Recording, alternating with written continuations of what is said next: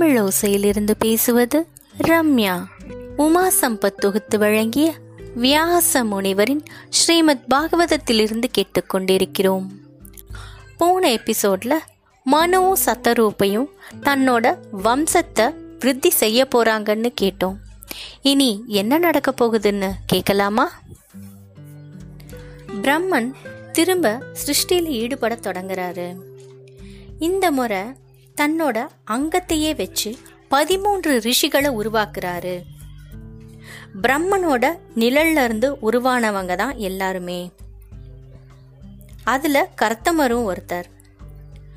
ஸ்வயாம்புவ மனு தன்னோட மூணு பெண்கள்ல தேவகுத்திய கர்த்தமருக்கும் ஆகுத்திய ருச்சி பிரஜாபதிக்கும் பிரகதிய தட்சன் என்பவருக்கும் கல்யாணம் பண்ணி வைக்கிறாங்க.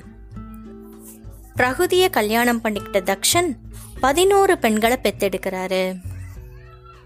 அந்த பதினோரு பெண்களுக்கும் தகுதியான ஒருத்தரை கல்யாணம் பண்ணி கொடுக்கணும்னு பத்து பெண்களுக்கு கல்யாணம் பண்ணி வச்சிடுறாரு. தன்னோட கடைசி பெண்ணான சத்திய அதாவது தாட்சாயணிய சிவபெருமானுக்கு கல்யாணம் பண்ணி வைக்கிறாரு. அதன் மூலியமா அழிக்கும் கடவுளுக்கு மாமனார் ஆகிறாரு ஆனா இனி வரும் நாட்கள்ல தக்ஷன் தான் சிவபெருமானுக்கு எதிரியாவும் தன் பெண்ணோட மரணத்துக்கு காரணமாகவும் ஆக போறாருன்னு அப்ப அவருக்கு தெரியாது இல்லையா? அடுத்த தலைப்பு தீ குளித்த தாக்ஷாயணி இந்த உலகத்தை உற்பத்தி செய்யற பிரம்மனோட வாரிசுகளான மரீச்சி அத்ரி அங்கிரஸ் தக்ஷன் இவங்க எல்லாமே பிரம்மாவோட புதல்வர்கள் தானே இவங்களையெல்லாம் பிரஜாபதிகளா கௌரவிக்கப்படுறாங்க. அந்த பிரஜாபதிகளோட தலைவனா தக்ஷன் நியமிக்கப்படுறாரு.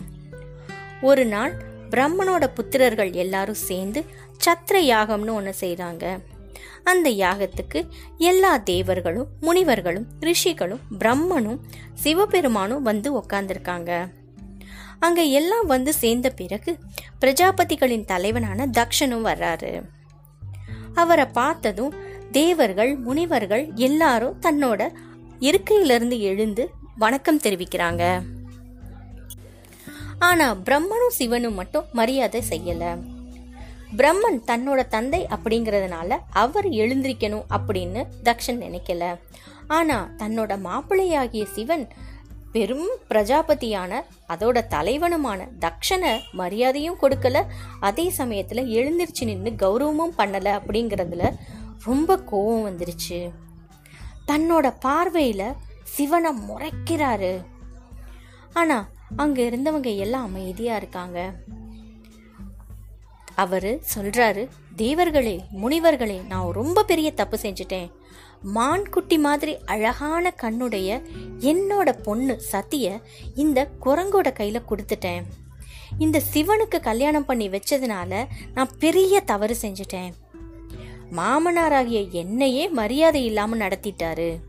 இந்த சபையில் எனக்கு அவர் கௌரவம் கொடுக்கல. பொதுவாக சிவன் அப்படின்னாலே மங்களம்னு பொருள்.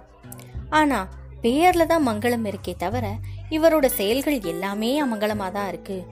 சுடுகாட்டில் இருந்துக்கிட்டு பிணங்களோட சாம்பலை எல்லாம் உடல்ல பூசிக்கிட்டு பிரேதங்களோட எலும்புகளை மாலையா போட்டுக்கிட்டு இப்படி திரியறவருக்கு எப்படி நல்ல குணங்கள் இருக்க முடியும்? அப்படின்னு தட்சன் சொல்றாரு. பிரம்மனோட பேச்சை கேட்டு இந்த கிறுக்கனுக்கு என் பொண்ணை தந்தது நான் செஞ்ச தப்பு. அதனால தான் எனக்கு இப்படி ஒரு அவமரியாதை நடந்துருச்சு அப்படின்னு ரொம்ப மோசமாக பேசுகிறாரு இதை கேட்டு எல்லாரும் அமைதியாக இருக்காங்க. யாரும் ஒரு வார்த்தை கூட பேசலை. ஆனால் தட்சன் அது கூட அமைதியாக இருக்கலை. அவ்வளோ பேசியும் அவருக்கு திருப்தியும் வரல. இன்னும் அவர் என்னெல்லாம் செய்ய போறாருன்னு அடுத்த எபிசோட்ல கேட்கலாமா? நன்றி.